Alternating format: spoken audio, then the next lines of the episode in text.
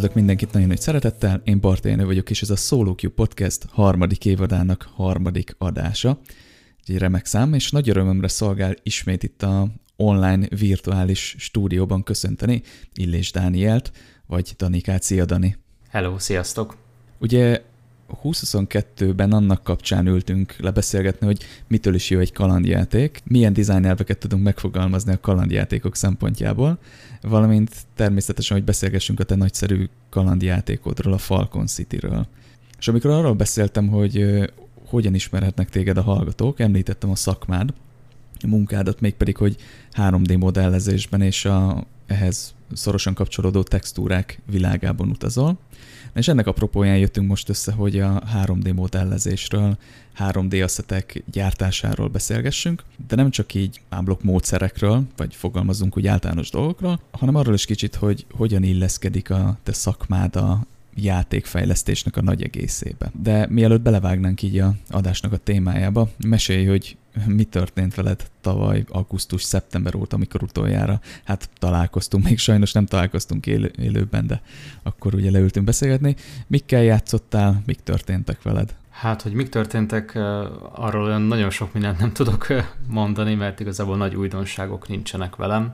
Szabadidőmben így az Unreal Engine 5-tel próbálok megismerkedni, kicsit közelebbről, bár ami az érdekes, hogy így a Lumenben meg a Nanite-ban még szinte egyáltalán nem merültem el, illetve inkább úgy mondanám, hogy nagyon felületesen merültem el benne. Úgyhogy ezzel töltögetem a szabadidőmet, hogy mivel játszottam. Hát a legutóbbi játék, amire nagyon rákattantam, az a Hollow Knight volt, uh. ami engem is nagyon meglepett, mert nekem ez a játék úgy van meg, hogy a PS Plus-ban volt azt hiszem ingyenes valamikor, és akkor így mhm. behúztam, hogy na jó, akkor ha már ingyen van, akkor, akkor legyen meg nekem is. De valahogy nagyon nehezen vettem rám magam, hogy játszak vele, és amúgy ez tök érdekes, mert azért vettem rá magam nehezen, mert valahol azt olvastam előtte, hogy itt ilyen random generált pályák vannak, és uh-huh. az ilyet én nem annyira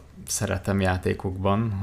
Valahogy nem szimpatikus az nekem, hogy, hogy nem egy designernek a vízióját látom, hanem, hanem egy ilyen, amit kidob a gép, és akkor azon menj végig. De ez egy fals információ volt, mint kiderült, mert nem random generált a pálya, csak maximum ilyen parametrikus eszközöket is használtak a pályák megtervezésénél vagy létrehozásánál. Igen. De egyébként rendesen megvannak ezek így tervezve, ki vannak találva a, a pálya. Igen, gyönyörű. Igen, baromi jól néz ki, és, és nagyon-nagyon jól át van gondolva. És ezek a, ezek a Metroidvania, meg ilyen félig meddig souls dolgok engem nagyon be tudnak húzni, és hát ez a játék is nagyon épít ezekre a dolgokra. Úgyhogy nagyon-nagyon erősen rákattantam, végig, végig is játszottam, és hát a játékot szerintem egy ilyen 20 óra alatt végig lehet vinni alapvetően, de annyira sok uh, ilyen rejtett titok van benne, rejtett bosszok, egész területek, amiket uh, titkos falak mögött találsz meg, hogy hát én egy ilyen 40 órát bőle, bőven beletettem. Durva. És valószínűleg még vissza is fogok rátérni, mert, mert tényleg nagyon-nagyon megfogott. Hát elhiszem. A, a pályadizájn, meg a, meg a nagyon egyszerű, de mégis nagyon átgondolt harcrendszer. Igen tök jó, tök jó játék, mindenkinek ajánlom. Igen, nagyon durva. Én Switchen kezdtem el játszani, és én szerintem olyan feléig jutottam el, de engem is nagyon behúzott, nem tudom miért hagytam abba. Igen, egészen elképesztő, ahogy, ahogy ezt a Souls receptet átültették egy ilyen Metroidvania köntösbe, és tehát nem is annyira, tehát talán a Hollow Knight az első olyan játék, ami ezt a Souls receptet olyan egyedien tudta megfogni. Tehát, hogy nem azt érzed rajta, hogy ez egy Souls iteráció, amivel nincsen baj. Mert például én meg most pont a, pont a Salt and Sanctuary-vel mm-hmm. játszok, ami megint csak egy ilyen ö, side-scroller Metroidvania Souls-like, hogyha így mondjuk. Ö, vagy, vagy ez egy elég furcsa elnevezés, de, de végül is helytálló és ott, ott azért nagyon durván építenek a, a Souls, játékokban, Souls játékokban ismert mechanikákra. A Hollow Knight kevésbé, az tényleg egy ilyen easy vérig Metroidvania. Nekem az volt benne igazán zseniális, hogy mhm. így, ahogy így kinyílik a játék, és amilyen mennyiségbe kinyílik a játék. Tehát, hogy azt hinnéd, hogy ennél már nagyobb nem lehet, vagy ez egy mekkora óriási térnyék, és egyre nagyobb és nagyobb és nagyobb lesz. Kicsit azt éltem meg ö, kicsiben, a Hollow knight mint a, a, az később nagyobb tételben az Elden Ringnél, hogy azt a kurva, mekkora ez a pálya. Ó, oh, igen. Ahogy igen, nagyon király. És akkor 40 óra, az mondjuk elég kemény. De, de igen, és még az, azzal se lehet így, így teljesen kivégezni. És hát akkor gondolom a Silk Songot várod, ami már egy mém. igen, abszolút. Egyébként tök jó, hogy most játszottam végig a Hollow Knight-ot, mert hogyha pár évvel ezelőtt játszottam volna végig, akkor nem tudom, mit csináltam volna magammal, hogy mennyit kell várnom a, a Silk Songra. De most Igen. elvileg idén kijön, de hát ugye fene tudja, hogy tényleg így lesz-e. Igen, én nagyon kíváncsi leszek arra, hogy miért állt ennyit a projekt, tehát hogy, hogy tényleg ennyit iteráltak rajta, vagy nem tudták, tehát tényleg nem tudom, tehát arra tudok csak gondolni tényleg, hogy nagyon átgondoltan akarják szállítani ezt a játékot, meg nagyon tökéletesen, de ez egy kicsit veszélyes is, mert ez azért a, az elvárásokat meg tudja dobni. Igen, hát nekem a tippelnem kéne, akkor szerintem az idő nagy része az ilyen balansz dolgokkal megy el. Tehát, hogy most ugye a másik karaktert fogjuk irányítani, a Hornetnek hívják azt hiszem, igen. Uh, és ugye őnek ilyen nagyon durva képességei, meg eszköztára van, és hogyha te azt mind be tudod vetni, akkor nem tudom, tehát az eddigi trélerek alapján ilyen iszonyat OP-nek tűnik Igen. ez a karakter, és simán el tudom képzelni, hogy így beraknak egy új nem tudom, eszközt, tárgyat, és akkor így dől az egész, egész játékmenet, hogy hú, hát innentől kezdve akkor minden túl egyszerű.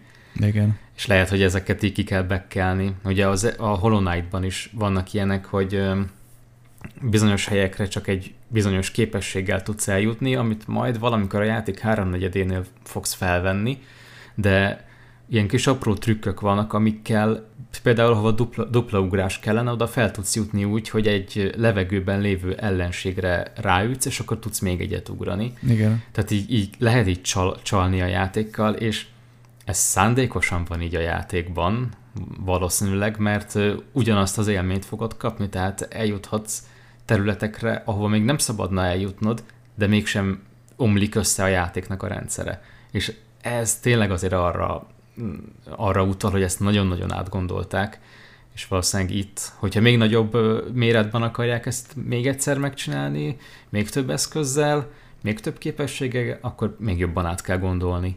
Igen igen. Úgyhogy lehet, hogy ilyesmik vannak. Igen, ezek a, ezeket a Metroidvania-kat alapból is elég nehéz tervezni már, mint hogy nem egy könnyű szakma, ez már abból is látszik, hogy van egy pár Metroidvania, amik nem túl jók ilyen téren. Uh-huh. De szerencsére azért nagyon sok nagyon jó is van, például ugye a Hollow Knight, vagy a, a Blasphemous, remélem jól mondtam valahogy így, akkor uh, szerintem egyébként ilyen téren a Salt and Sanctuary se rossz az első. Mert a, igen, Salt and Sanctuary, mert Salt and Sacrifice a következő része. Uh-huh.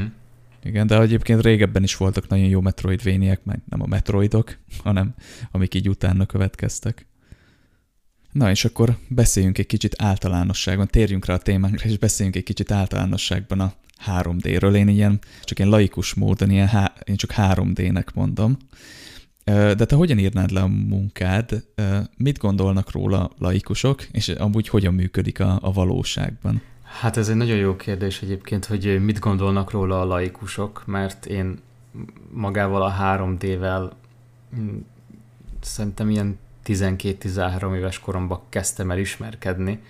Szóval nagyon nehezen tudom megítélni, hogy a laikusok hogyan, hogyan látják ezt az egész világot, mert annyira régóta csinálom relatíve. Az biztos, hogy nagyon sokan, nagyon sok mindent szerintem rosszul ítélnek meg. Tehát uh, sokszor hallom, hogy emberek használják a poligon kifejezést bármiféle háttérismeret nélkül, vagy amit nagyon sokszor hallok, hogy videójátékokban mondják, hogy átestek a textúrán, miközben olyan, ott olyankor nem a textúrán esnek át, hanem egy objektumon, amin van egy textúra, és valójában a nem létező collisionon esnek át, vagy azon a collisionon ugye ütközőn, ami még nem töltött be. Uh-huh. Ez egy gyakori probléma. Én is így mondom egyébként, de pedig te, tényleg, belegondolok, tényleg nem helyes. hát végül is figyelj, lehet, lehet benne logikát találni, mert hogyha rajta van a textúra a modellen, akkor, és átesel a modellen, akkor átesel a textúrán is végül is, de ja, ez egy kicsit ilyen fából vaskarika, vagy nem tudom. Igen. Azért is tettem fel egyébként a kérdést, mert a, a, lehet, hogy, tehát ez minden szakmában más. A dizájnnal kapcsolatban egyébként nagyon sok tévhit van, és nagyon sok ilyen kicsit gonosz tévhit. És ezért kérdeztem, hogy esetleg a 3D-vel kapcsolatban van-e valamiféle tévhit, de nem feltétlenül kell, hogy legyen, hogy az emberek azt gondolják, hogy te ezt csinálod. Tudod, vannak ezek a, vagy voltak régebben ezek a mémek, hogy azt gond, valójában mit csinálok, de egyébként a családom, barátnőm, haverjaim ezt gondolják rólam. és igen. Igen, és akkor így, így, általánosságban te hogy írnád le a, a, a hétköznapi munkádat? Hát én most jelen pillanatban a munkahelyemen mm, több mindent is csinálok a modellezésen kívül, de egy, egy nagyobb részét teszi ki az, hogy modellezek. Textúrázás az, az már kevésbé, mert arra külön, külön csapat van gyakorlatilag, és ez az előző munkahelyemen is így volt, ahol ugye csak modelleztem, és maximum ilyen, tehát normál mepeket készítettem még, szóval bármi, ami a formát vizuálisan befolyásolná. Uh-huh. Nem tudom, hogy mennyire induljunk az alapoktól, tehát meséljünk-e arról, hogy egyáltalán mi az a 3D modellezés, és hogy kell ezt elképzelni, Szerintem vagy nyugodtan. induljunk ki abból, hogy... Uh-huh. Szerintem nyugodtan indulhatunk az alapoktól, mert attól független, hogy én is használom, meg viszonylag sokat, én is régóta foglalkozok 3D-vel, csak egy másik oldalról, nekem én, én teljesen laikusan állok ahhoz a témához, hogy hogy áll elő tényleg professzionálisan egy 3D modell, egy 3D asset egy játékban. Úgyhogy nyugodtan indulhatunk az alapoktól. Jó, okay. Technológiában többféle módszert is megkülönböztetünk, de alapvetően a 3D modellek a videójátékokban poligonokból állnak, ezek ugye térbeli sokszögek, amiket vertexek, tehát csúcspontok kötnek össze egymással. Mert gyakorlatilag a 3D-ben nem tudunk egy tökéletesen szabályos gömböt létrehozni, hanem ezt háromszögekből építjük fel, illetve ma már úgy mondjuk, hogy sokszögekből, tehát alapvetően négyszögletű lapokból tulajdonképpen, uh-huh. de azt tudni kell, hogy a technológia mögött ilyenkor is háromszögekből áll össze ez az egész. Vannak ezen kívül egyébként másfajta megoldások, tehát görbékkel is lehet dolgozni, ugye a NURBS-ökkel, amit inkább az ilyen formatervezők, product designban 3D designban szoktak használni, terméktervezésnél például, ami azért nagyon jó, mert iszonyatosan pontos, eh, nagyon-nagyon pontosan, mint hogyha a valóságban lézerrel vágnál ki egy formát, és gyönyörű íveket is lehet vele rajzolni, de videójátékban nem, nem igazán használatos, ott inkább a rendes poligonos sokszöges megoldást használják. Hogy ezt a poligonos modellt ezt hogyan lehet előállítani, arra is többféle módszer van. A lege- legegyszerűbb dolog az az, hogy leraksz egy darab poligont, és akkor kvázi egymás mellé rakosgatod a többit, és abból felépítesz egy formát. De ezt is nagyon sokféleképpen, nagyon sok módszerrel meg lehet csinálni. Amit szerintem a legtöbb kezdő 3D-s csinál, vagy én javasolnék, hogy csináljanak, az a retopology, uh-huh, uh-huh. ami azt jelenti, hogy már meglévő modellre dolgozol rá, ez általában mondjuk egy 3D scan, és arra építesz rá te egy, hát mondjuk azt, hogy low poly, vagy inkább mid poly mest, viszont ahhoz, hogy ezt értsük, hogy erre miért van szükség, ahhoz tudni kell, hogy egyáltalán mi, mi az a 3D scan, hmm. illetve hogy az uh, hogyan működik, hogyan épül fel. Erről szerintem fogunk még később is beszélni. Abszolút, igen, itt a fotogrammetriánál azért megvan a, a kapcsolat. Igen, tehát hogy ezek a 3D szkennek tulajdonképpen a, a technológiáról majd beszélünk később, de valamiféle uh, mindenképp fizikai alapokon, vagy közvetlen, tehát mondjuk egy lézeres tapogatása, vagy közvetett módszerrel, mondjuk fotogrammetriával előállított 3D uh, modellek. És ezek általában, amikor, amikor kiveszed őket a programból, vagy éppen a szkennerből, akkor iszonyatosan sok poligonból állnak, és ezeknek a retopológiája az tulajdonképpen az, hogy te ezeket hát lényegében leegyszerűsíted, meg próbálod a lehető legszimmetrikusabban újjáépíteni, jóval kevesebb poligomból. Nem tudom, hogy ez mennyire Így volt van, ezt, helyes. Ezt, ezt nagyon-nagyon jól megfogalmaztad. Igen, ugye ezekkel a nagyon high poly szkennekkel az a probléma, hogy önmagukban használhatatlanok. Persze most már az Unreal Engine 5 ennek megpróbál egy kicsit ellent mondani, Igen de alap, alapvetően nem, nem használhatóak ebben a formában, sőt sokszor magát a scant is érdemes egy kicsit rendbe tenni, mert ugye a scan sem mindig tökéletes, van, hogy lukas lesz a modell, vagy ilyen kis anomáliák lesznek rajta. Igen.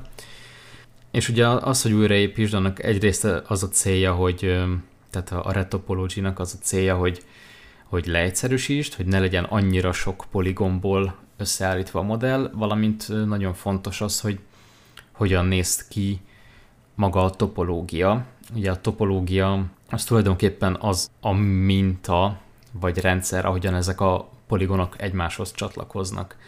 Mert ha például egy organikus formát, mondjuk egy emberi testet, vagy egy arcot szeretnél modellezni, akkor nagyon fontos, hogy a poligonoknak a formája, íve, az lekövesse például az arcnak az izomzatát, mert egyrészt sokkal szebb lesz a forma, Másrészt, hogyha mondjuk animációra akarják használni, akkor, akkor fog reálisan kinézni, és akkor fog jól működni. Ráadásul megkönnyítjük az animátornak is a munkáját, hogyha, mm. hogyha a topológia az tényleg formakövető, optimalizált, átlátható. És itt a optimalizáltra szeretnék még annyit reagálni, hogy ugye Retopology-nak annak az aspektusára, hogy egyszerűsíteni akarjuk a modellt, meg arra is reagálva, hogy ugye az Unreal Engine ezt, ezt most a Nenai technológiával igyekszik jobbá tenni, fogalmazzunk így, hogy ugye ez egy, egy optimalizálási folyamat, hogy egyszerűsítsük a 3D modelleket, vagy minél egyszerűbbre csináljuk, de még használhatóra az adott játéknak a, a koncepciójába, hogy egyszerűen ne terheljük a, a, annak a rendszernek, ami majd futni fog a játék, ugye a hardveres erőforrásait. Mert hogyha nagyon sok, nagyon szép, nagyon összetett modellt használunk, akkor egyszerűen elkezd majd szaggatni a játék, elkezd rosszul futni egy, egy kisebb vagy egy gyengébb hardveren. Tehát az optimalizálásnak az egyik leg, legjobb fegyvere, hogyha jól tudom, az a 3D modelleknek, nyilván egy 3D-s játékról beszélünk, nem egy kérdésről, akkor a 3D modelleknek a tudatos egyszerűsítése, vagy pedig ugye, hogyha bonyolult modelleket kell használnunk, ugye itt a, ez a level of detail, a lodokról is majd beszélünk, hogy azoknak szinteket tudunk meghatározni, hogy milyen kritérium alapján éppen milyen detail levelt, milyen részletességet használjanak a modellek. Az Unreal-nek a Nanite technológiája úgy kapcsolódik, hogy ezt ő automatikusan úgymond megoldja. Egy nagyon bonyolult kritériumrendszer szerint, aminek én nem látok a, egyáltalán a mélyére, csak azt tudom, hogy azt csinálja a Nanite, hogy igyekszik hardveres erőforrásaidat szem előtt tartva a lehető legjobban leegyszerűsíteni, de ugyanakkor megtartani a, a modelleknek a részletességét. Leginkább ott, ahol éppen a játékos amerre néz. És a többit meg a lehető legjobban leegyszerűsíteni, hogy ne fogja a hardvert. Igen, ez így van. Igen, szóval a Nanite az tulajdonképpen a lodozásnak a leváltására szolgál, viszont azt tudni kell róla, hogy jelen pillanatban ez kizárólag ilyen nagyon statikus objektumokkal működik. Tehát nem véletlen, hogy ezeket mindig ilyen sziklákkal, meg, meg kövekkel, meg nem tudom mikkel szokták bemutatni, promózni, mert általában egy hatalmas szikla, egy hatalmas hegy, az ritkán változik dinamikusan, mármint a formája egy Igen. videójátékban vagy bármiben. Úgyhogy ezeknél működik a legjobban. Ezt például egy karakterre még jelen pillanatban abszolút nem lehet használni, mert ugye a, a, a Nenite az hát gyakorlatilag kisebb per nagyobb poligonokra bontja automatikusan a modellt, és hogy ezt egy, egy dinamikusan mozgó, felcsontozott karakterrel hogyan lehetne úgy megcsinálni, hogy az ne nézzen ki borzalmasan, az valószínűleg még egy nagy kérdés. És ugye most a, az Unreal 5.1-ben van például az az újítás. A Nanite most már tudja használni a, például a, a fáknak a lomboza, lombozatára is működik, a, uh-huh. a, a fa levelekre. Ez durva. Eddig azért nem működött, mert hogy a faleveleket általában egy ilyen alfa csatornás textúrával oldják meg, tehát hogy nincsenek a falevelek lemodellezve, hanem csak oda van rakva egy négyszögletű poligon, vagy, vagy egy nagy négyszögletű poligon, amire rá van festve egy faág, és akkor a faág körüli rész az meg átlátszó, vagy a falevél körüli rész átlátszó. Uh-huh. És a, a Nenite az nem tudta eddig ezeket az átlátszó poligonokat kezelni, az ilyen alfa csatornás dolgokat, semmit, ami translucent, vagy, vagy, vagy ilyen maszkolt dolog, és hogy elvileg most már az 5.1-el ez működik. Én még nem próbáltam, úgyhogy nem tudok első kézben erről beszámolni, de, de ez elméletileg egy elég, elég jól működő újdonság. Mm, igen, meg egyébként azt nem felejtsük el, hogy ugye a, a lodoknak, meg a egyszerű modelleknek nem csak az a szerepe, hogy a hardveres, hát lényegében az is hardveres, de nem csak az, hogy a, a teljesítményt optimalizáljuk vele, hanem például a tárhelyet is. Ha most tökéletesen működne a Nanite mindenre, akkor se tehetnénk bele én több millió poligonos karaktereket és modelleket, a lehető legrealisztikusabbakat egy játékba, mert több tera méretű lenne a végén. Tehát egyszerűen az lodozás, meg a, a retopology, az egyszerűen nem fog megszűnni a Nanite által, és csak szkennelt, full realisztikus dolgokat haigálunk be a játékban, nem fog ez megvalósulni, legalábbis addig, amíg teljesen mindegy nem lesz a foglalt hely, mert felhőből fog minden jönni, és nem is kell tárhelyel foglalkoznia senkinek, mert majd lesz egy óriási szerver a, a föld magjában, és akkor. Tehát, hogy, de még egyelőre ezek nagyon fontos technológiák. Technikák, és a technológia még nem váltotta le őket. Igen, így van. És akkor arról tudunk még beszélni itt így általánosságban, hogy, hogy hogy megy a folyamata a munkádnak, tehát hogy hogyan indul el egy ilyen modellezést? Honnan jön az igény általában? Hogy kezdtek neki a munkának? E, ennek az egész modellezésnek a workflow-ját. Most nem az, hogy részletesen belemenjük, hogy milyen programokat és hogy használsz, hanem inkább az emberi aspektusára, hogy hogyan megy végbe a cégen belül, ahol dolgozol, ez a folyamat. Mert ugye, hogyha valaki 3D-zni akar, 3D modellezéssel akar foglalkozni, akkor elég sok helyről tud tanulni, és sok információt tud szerezni arról, hogy konkrétan hogy kell ezeket a modelleket megalkotni, viszont elég kevesen beszélnek arról, hogy a játékfejlesztésnek a nagy egészébe így hogy illik bele ez az egész. Nálatok ez hogy működik? Hát nálunk alapvetően úgy néz ki a dolog, hogy maga a designer találja ki azt, hogy mire lesz majd szükség, illetve hogy hogyan fognak működni a dolgok. Uh-huh. Úgyhogy tulajdonképpen ő, lesz, ő, ő az, aki a 3D-snek átad egy, egy layoutot, meg esetleg még ehhez egyéb kiegészítő információkat, és a 3D-s pedig ez alapján legyárt egy ilyen kvázi greyboxokból összeálló dolgot, aminek igazából annyi a szerepe, hogy vizuálisan reprezentálja azt, ami majd később oda fog kerülni. A lényeg az, hogy működjön, és behelyettesíthető legyen bármivel. Uh-huh. Tehát ez egy ilyen tesztelési alapot készítesz ezzel? Hát tulajdonképpen igen. Igazából arra is szolgál ez az egész, hogy az, amit a, a designer kitalált, azt utána egy concept artist formába önthesse, és erre készítem elő gyakorlatilag a, a vizuális uh-huh. mankót, amire tud majd dolgozni egy concept artist. Tehát gyakorlatilag az, hogy mi lesz majd pontosan a játékban, azt a, a designer és a concept artist találja ki, és a kettejük között én vagyok a, a nem tudom, összekötő személy, és a végén pedig én vagyok az is, aki megvalósítja illetve a többi, többi 3D modellező. Uh-huh. Ez nagyon érdekes, mert akkor a, a concept art, tehát általában úgy szokták ezt elképzelni, hogy a concept artist rajzol egy, egy gyönyörű képet, és akkor az nyilván egyeztetve a designerrel, meg a kreatívokkal, hogy hogy kreatívok fejéből, akik ugye megálmodják gyakorlatilag a játéknak a koncepcióját, ki tudják venni ezeket a, ezeket a koncepciókat a kreatívoknak a fejéből, és vizualizálni tudják, ugye ez lesz a konceptárt. Tehát együtt dolgoznak és létrehozzák, és ebből készülnek kb. közvetlenül a 3D ártok, tehát a 3D modellek. De akkor van egy ilyen köztes állapot, amikor igazából még csak olyan, ilyen, ahogy említetted, ilyen greybox-szerű modelleket készítesz, amik valamilyen szinten, de már működőképesen reprezentálják azt a koncepciót, amit a designer elképzelt. Tehát, hogy azért van, ha jól látom, szükség erre a lépcsőre, hogy amíg kidolgozzák a, végleges koncepciót az artistokkal, addig már magát a koncepciót folyamatában el tudják, gameplay szempontból el tudjátok kezdeni tesztelni. Igen, abszolút benne van ez is. Azt azért hozzátenném, hogy nem tudom, hogy ez az iparban mennyire általános, a játékiparban ez a fajta uh-huh. dolog. Azt tudom, hogy nálunk ezen a projekten így működik, de ugye nálunk nincsen szükség nagyon nagy játékmechanikai dizájnolásra, mert a játékmechanika az adott, és csak erre dolgozunk ki variációkat. Szóval ezek a, ezek a lépések uh-huh. valószínűleg azért projekttől függően, vagy cégtől függően felcserélhetőek, de biztos, hogy valamilyen fajta konceptelésre minden esetben szükség van, hogy Igen. még a 3D-s bevonása előtt, vagy már közben, az szerintem változó. Uh-huh. Igen, mondjuk te eseted azért speciálisabb.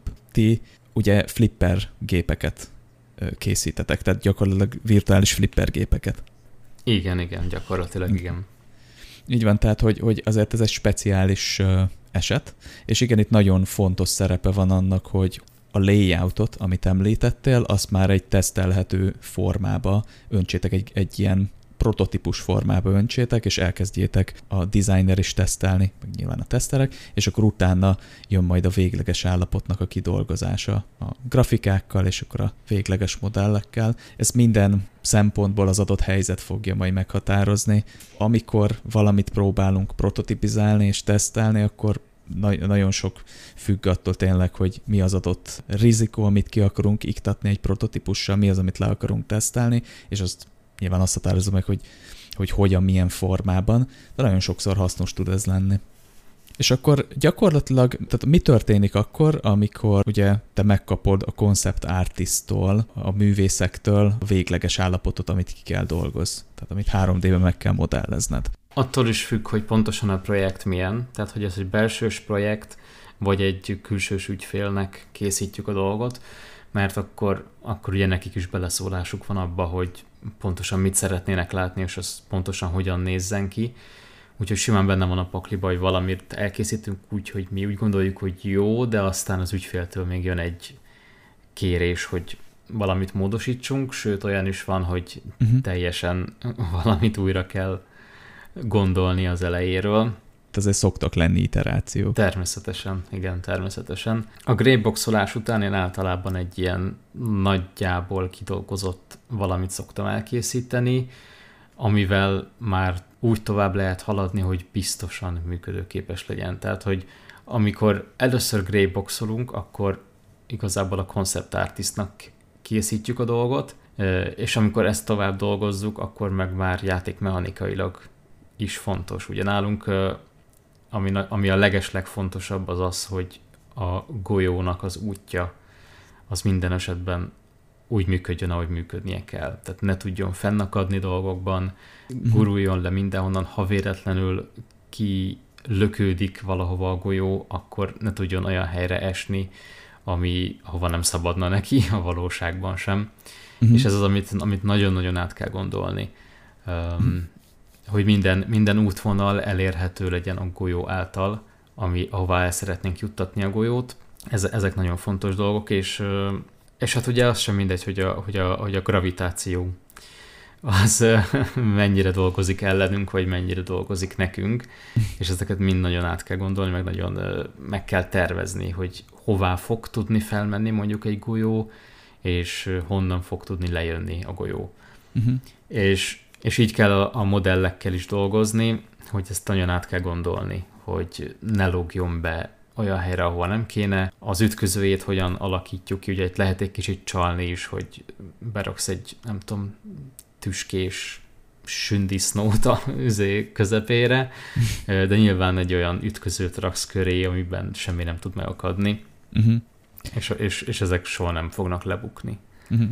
Egy érdekes kérdés jutott ezzel kapcsolatban eszembe, hogy egyébként ezt a, ezeket a kritériumokat úgymond, vagy ezeket a nónókat, hogy ne akadjon el, el tudjon jutni mindenhova, ezt ti automa, automata tesztekkel tesztelitek általánosságban, vagy ez, ez playtesterek szokták ezt így, így manuálisan végig tolni?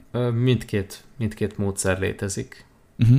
Uh-huh a leges legelső dolog az, az, az, amikor mi felépítünk egy ilyen pinball asztalt, hogy a szemünkre hagyatkozunk, tehát a legeslegelső lépés, uh-huh. hogy próbálunk rájönni magunktól, hogy, hogy mi hogyan fog majd működni, és amikor ugye már úgymond használható, akkor, akkor meg majd meglátjuk, hogy, hogy ez tényleg működik-e vagy nem, és az alapján módosítunk rajta. Uh-huh. Szóval az egyik iteráció az ez, ez is lehet, van egy elképzelés, azt felépítjük, és aztán kiderül, hogy amúgy egyáltalán nem működik, mert a, a gravitáció nem így működik, meg a fizika hm. nem így működik, és akkor, akkor iterálni kell, és akkor át kell gondolni, és, és újra kell próbálni, és uh-huh. a legesleg első lépés után továbbra is mi tesztelgetjük manuálisan, meg a designer, és amikor már azért formát öltött az egész, uh-huh. akkor lépnek be a teszterek, és akkor ők is manuálisan, vagy automatik, ilyen automatikus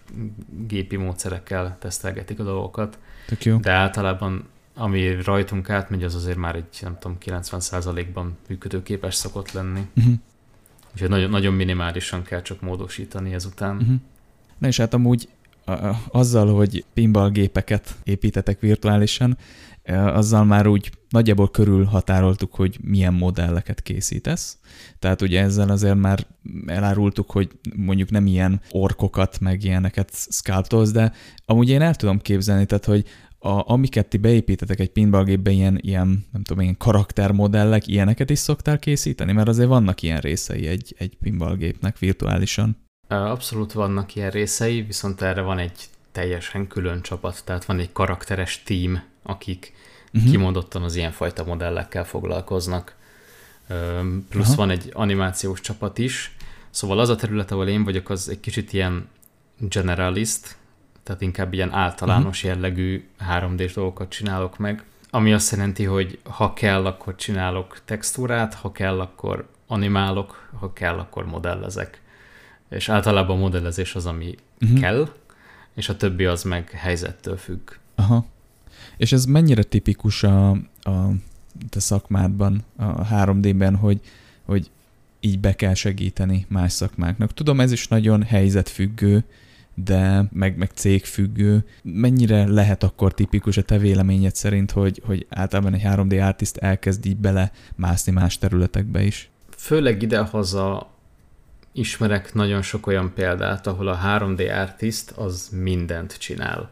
Tehát, hogy nem csak lemodellezi, hanem ha kell, akkor felcsontozza, akár alapszinten meganimálja, és nagyon-nagyon sok helyen kérik, hogy textúrázd is fel a saját modelledet, amit te létrehoztál. Tehát ez, ez nem, egy, nem egy ritka dolog szerintem. Uh-huh. És hogyha még vannak ilyen élesebb határvonalak is a területek között, tehát például az előző munkahelyemen az ugye nem játékfejlesztés volt, de ugyanúgy 3D. Ott ugye volt egy teljesen külön csapat a texturázásra, a materiálok összerakására, de bizonyos részekben azért át-át folytunk mi is, na, amikor van egy nagyon speciális helyzet, ahol egyszerűen muszáj, hogy én csináljam meg, mert én tudom, hogy hogyan fog működni a modell, akkor kénytelen vagy. Uh-huh. És szerintem ez egy jó megoldás is így, hogy hát mindenkinek egyszerűbb uh-huh. a dolga ilyenkor gyakorlatilag. Úgyhogy szerintem, szerintem ez, ez, ez viszonylag egy általános dolog, hogy azért úgy átát folynak emberek, ha szükség van rá. És uh, említetted a textúrázást, tehát ugye textúrák azok nagyon általánosságban, vagy nagyon laikusan kifejezve azok képek. Tehát azok, azok színek, azok különböző rétegek, amik, amik rákerülnek ezekre a modellekre ezeknek az elkészítése azért nagyon nem triviális. Tehát az, a, amikor 3D modellezésekről beszélünk, akkor te egy szoftverben, ahol ugye 3D modelleket készítesz, összerakod, ahogy a poligonokat, összeépíted valamilyen módszerrel. Viszont a textúrázás művészete és azért egy külön dolog, tehát ott, ott ezeket lehet rajzolni is például, meg nem tudom, rengetegféle módszer van arra, hogy ugye például a Substance termékcsaládban mondjuk rozsdát rátolni ezekre, tehát nagyon sok high-tech cucc van ebben.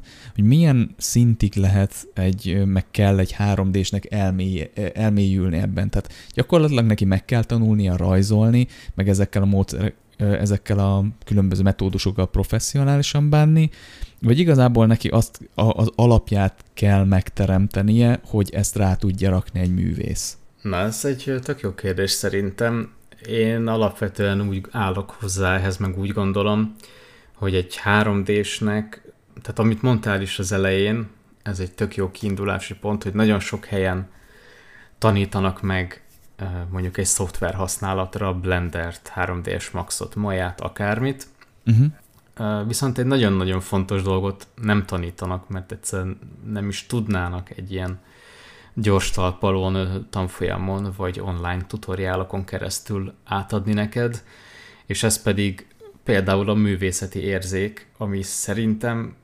nagyon-nagyon kell. Igen. Ezt én onnan gondolom, hogy én művészeti középiskolába jártam, és grafikát tanultam, és például akkor volt, hogy egy héten 9 vagy 10 rajzórám volt. Uh-huh. És azért is jártam művészetibe, mert valamennyi érzékem azért volt a rajzoláshoz, meg a művészetekhez, de szerintem nem lettem, nem lettem egy kiemelkedő művész, tehát nem, nem vagyok annyira tehetséges, mint szeretném. Viszont egy olyan nagyon stabil szemléletmódot adott, amit a mai napig hasznosítok a 3D-ben. Uh-huh. Mhm. Például, hogy rajzórán rengeteget foglalkoztunk a perspektívával, a tónusokkal, az arányokkal. Az arány az egy ilyen iszonyat, tehát ez egy nagyon-nagyon fontos dolog Igen. a 3D modellező számára. Az előző munkahelyemen az utolsó, nem tudom, pár évben interjúztattam is jelentkezőket hozzánk, 3D modellezőket, uh-huh. és nagyon sokszor találkoztam azzal, hogy baromi jól fel van építve a modell, gyönyörűen le van textúrázva, de ha megnézem, hogy a, a referenciát, ami alapján dolgozott, akkor így teljesen szét van csúszva. Uh-huh. És hogy azt gondolnám, hogy na, ő egy nagyon jó modellező, ha csak a modellt nézem, de amint megnézem a referenciát, így látom, hogy, hogy valószínűleg ő nem tanulta meg azokat a dolgokat, hogy, vagy nem volt rá lehetősége egyszerűen megtanulni, hogy, hogy az arányokat hogyan lőjük be, hogyan figyeljük meg, uh-huh. és hogy miért ennyire fontosak. És ez az, amit, amit egyszerűen nem tanítanak meg. Tehát megtanítanak neked egy szoftvert ezeken a tanfolyamokon, de, de művészeti érzéket, meg ehhez kapcsolódó skilleket nem tudsz elsajátítani, de nagyon kell. Tehát például egy karaktermodellezőnek legalább művészeti szintű anatómiát ismernie kell, hogy hol milyen izmok vannak egy emberi testben, és hogy az alapján hogyan fut egy, egy topológiai ív, uh-huh. egy, egy edge flow, hogyan van felépítve. Úgyhogy, úgyhogy szerintem kell hozzá, még akkor is, ha csak hard surface dolgokat modellezel, tehát ha csak egy, nem tudom, egy, egy autót vagy egy, egy bútort modellezel le, akkor is kell hozzá, hogy egy, nem tudom, egy kanapénak hogyan görbül a sarka, vagy ilyesmi. Mm-hmm. Abszolút. Ez, ezek mind nagyon fontosak, és ugye a textúrázásnál is, hogyha textúráznod kell, akkor szintén valamennyire azért kell tudnod rajzolni. Persze nagyon-nagyon sokat lehet, főleg ma már idézőjelben csalni. Tehát rengeteg textúrát ingyenesen le lehet tölteni, azt nagyon egyszerűen lehet módosítani, ezerféle, nem tudom, téglafal fotót tudsz leszedni. Van, amit már elő is készítenek neked, hogy tájlos legyen a textúra, tehát hogy a kép jobb oldalánál folytatódik a kép bal oldala, Igen. és akkor így végtelenítve fel tudsz rakni egy téglafalat, anélkül, hogy feltűnne valakinek, hogy ez... Igen, hát ott a Quixel, a Substance-nek a saját katalógusa, Abszolút. és hát rengeteg másik. Igen, és ugye a Substance azért is egy nagyon király dolog, mert hogy azt, azt mondanám, hogyha egy kicsit laikusabb lennék, hogy, hogy ha Substance-t akarsz használni, ahhoz már tényleg nem kell semmi művészeti érzék, mert ugye a Substance az konkrétan legenerál neked textúrákat, komplet materiálokat, tehát a fém fém lesz, a tégla tégla, uh-huh. a műanyag műanyag módon fog csillogni, és neked csak csúszkákat kell állítgatnod, és tökéletes anyagokat fog neked adni. Uh-huh. De azért ehhez is, ehhez is mindig kell szerintem egy háttérismeret. Igen. Mert akkor fogod tudni jól használni ezeket az automatizálós módszereket, hogyha tudod, hogy egyébként hogyan kell kinéznie egy, egy valódi, nem tudom, rozsdás fém darabnak. Tehát, hogyha tudod, hogy van egy vasrudam, és akkor ahol rozsdás, ott kevésbé csillog, ahol nem rozsdás, ott meg jobban csillog, és akkor, hogyha érted, hogy akkor milyen, miért, mi, minek az értékét kell módosítanod ahhoz, hogy ez úgy nézzen ki, hogy te szeretnéd, akkor könnyű dolgod lesz. Tehát akkor is kellene egyszerűen az alapok, nem lehet mindent rábízni a szoftverre, meg a, az automatizációra. Így van. És ezzel rátapintottál egy nagyon fontos témára egyébként, amivel mostanság foglalkozom, meg egyébként nagyon sokan foglalkoznak, hogy két témára is, de kezdjük akkor azzal, ami így másodjára az automatizmusok meg a szoftverek kapcsán eszembe jutott, hogy ugye most éljük az AI-nak a forradalmát. És uh-huh. én a legutóbbi AI-os epizódban, amit csináltunk, úgy fogalmaztam, hogy, hogy jelenleg még nem tartunk ott, hogy ilyen egygombos varázspálca megoldásokkal dolgozzunk, ami azt jelenti, hogy a ChatGPT nem csinál belőled szakembert, a Stable Diffusion meg a képgenerátorok nem csinálnak belőled grafikus designert és művészt. Mert egyszerűen, és én ezt, a, és én ezt így a koherencia szőnyegel alap, alá söpörtem be, hogy, hogy egyszerűen művészeti érzék nélkül, meg szakmai alaptudás nélkül hiába generálsz bármilyen textúrákat, asszeteket, bármit, egyszerűen amikor elkezded összerakni őket, akkor ki fog lyukadni a koherencia. Tehát egyszerűen elkezd olcsónak kinézni az, amit csinálsz. Mert nincs meg az a szakmai tudásod, művészeti érzéked, hogy stílusban, vizuális koherenciában, alapvetően az egész játékodnak, vagy egész termékedet nézve koherensen össze tud hozni a komponenseket. És ez, ez, a, ez a textúrázásban is rengeteg ilyet látni.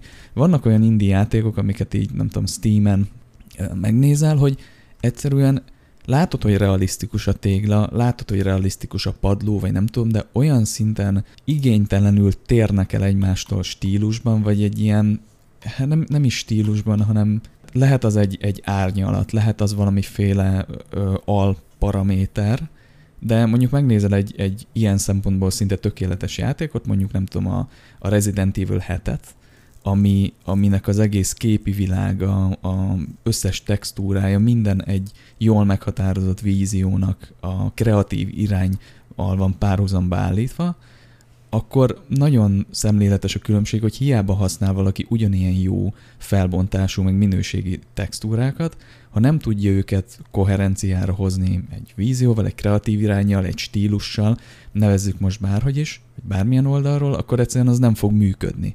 És ezt ilyen tudatalatti szinten ez a, ez a játék, játékosokat is érinti. Tehát lehet erre legyinteni, hogy a játékos úgyse veszi észre, de észre fogja venni a minőségi különbséget egy ilyen szempontból minőségi, meg egy kevésbé minőségi játék vagy termék között. Igen, abszolút. Bár én azért kicsit azt látom, hogy azért egyre kevésbé veszik észre, mert egyre, egyre jobbak ezek az automatizáló technikák. Igen. Tehát meg, meg azért a, a képben az is egy nagyon fontos dolog szerintem ilyen szempontból, hogy, hogy nem csak az automatizációval van tele a világ, hanem az előre elkészített cuccokkal is. Igen. Tehát tehát az, nem tudom, hogy ismered-e a, a Bright Memory Infinite című játékot. Uh-huh, igen, az a egy, egy, egy előadós. Igen, igen, egy ember rakta össze, és pont múltkor nézegettem meg ennek így a, hát úgymond stáblistáját, hogy ez pontosan hogyan is működött, és hogyan nézett ki, és hogy igazából ez a játék úgy lett összerakva egy ember által, hogy ő felment a, az Unreal Engine Marketplace-re, és megvett mindent, amit, ami megtetszett neki, és akkor ebből kvázi összelegózta magának ezt a játékot. Igen. És jó, lehet hogy, lehet, hogy ő rakott bele, biztos programozott meg, azért kell ehhez is valamennyi érzék, hogy a meglévő dolgokat hogyan pakolod össze, de ugye ez egy hírhetten rossz játék egyébként, Igen. tehát nagyon-nagyon sokan eléggé lehúzták a megjelenés után, és ez, a, ez az a dolog, hogy hogy ez egy olyan játék, amiről a legtöbb játékos szerintem hallott, és nagyon sokan meg is vették, mert hogy ez egy szenzáció volt. Tehát Igen. az, hogy ő összerakott mások által elkészített elemekből egy játékot, ő ezzel valószínűleg elég sok pénzt keresett.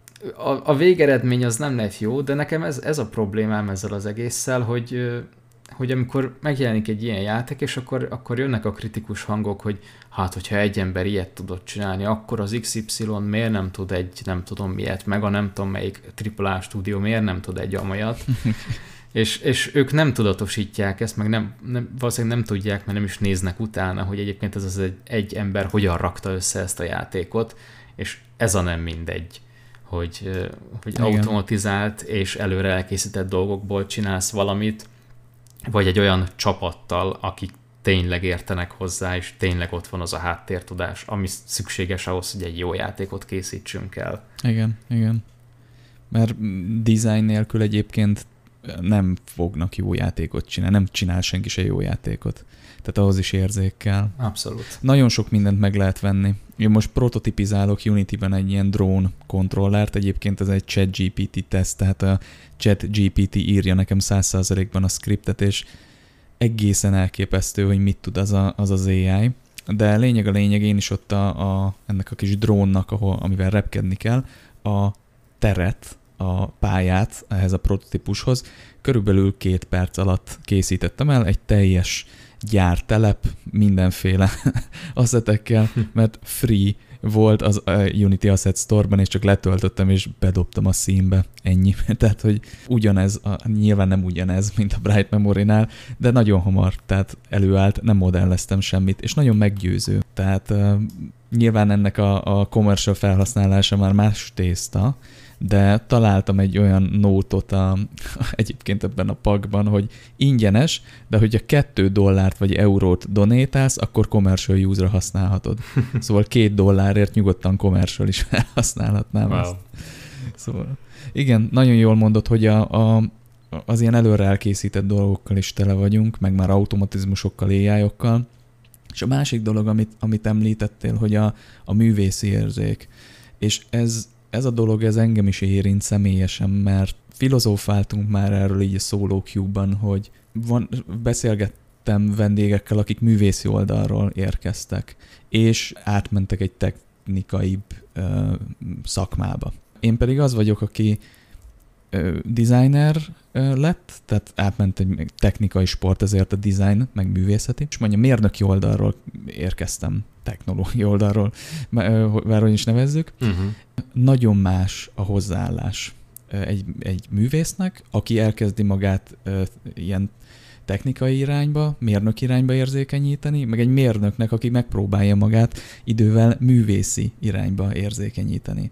És én nagyon érzem a, ezeket a hiányosságokat. Egyre kevésbé, mert azért igyekszek olvasni, inspirálódni rengeteget, például én is rajzolok, festek, tehát azért elég sok mindent megteszek annak érdekében, hogy érzékenyítsem magam művészi szempontból, mert érzem, hogy designban, game designban nagyon nagy szükség van rá.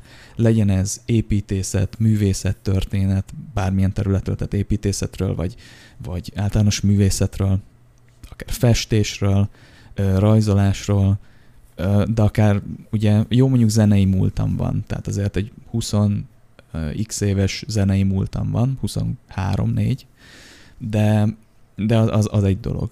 És igen, ezt látom például, ahogy te is mondtad, hogy nagyon sokat adott, más művészeti oldalról érkezett designereknél, szakmabelieknél, hogy nagyon-nagyon sokat jelent. Igen, azt érdekes is, hogy mondod, mert egyébként én is alapvetően inkább ilyen reál beállítottságú ember vagyok, uh-huh. hogy általános iskolában én, ne, ha valamit tudni lehetett rólam, akkor, akkor az az, hogy én vagyok az, aki jó matekból, uh-huh. meg úgy egész jól rajzolgat is.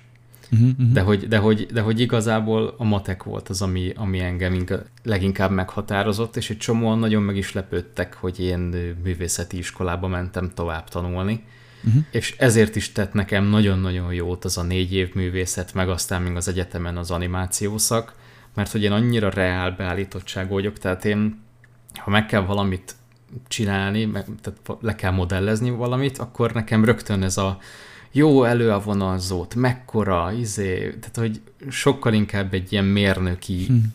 úton indulok el mindig, és ezt nagyon jó, hogy, hogy szinte a fél életemet művészetek tanulásával töltöttem, mert ellensúlyozza valamennyire ezt a fajta hozzáállást. Nem tudja nyilván teljesen, uh-huh. de, de nagyon jó, hogy megvan bennem ez a fajta kettősség, amit nem mondom, hogy tökéletes egyensúlyban van bennem, de, de valamennyire, valamennyire tényleg ellensúlyozva van. Mm-hmm. és a modell... Talán ez... sosem lesz. Talán sosem lesz, igen. És a...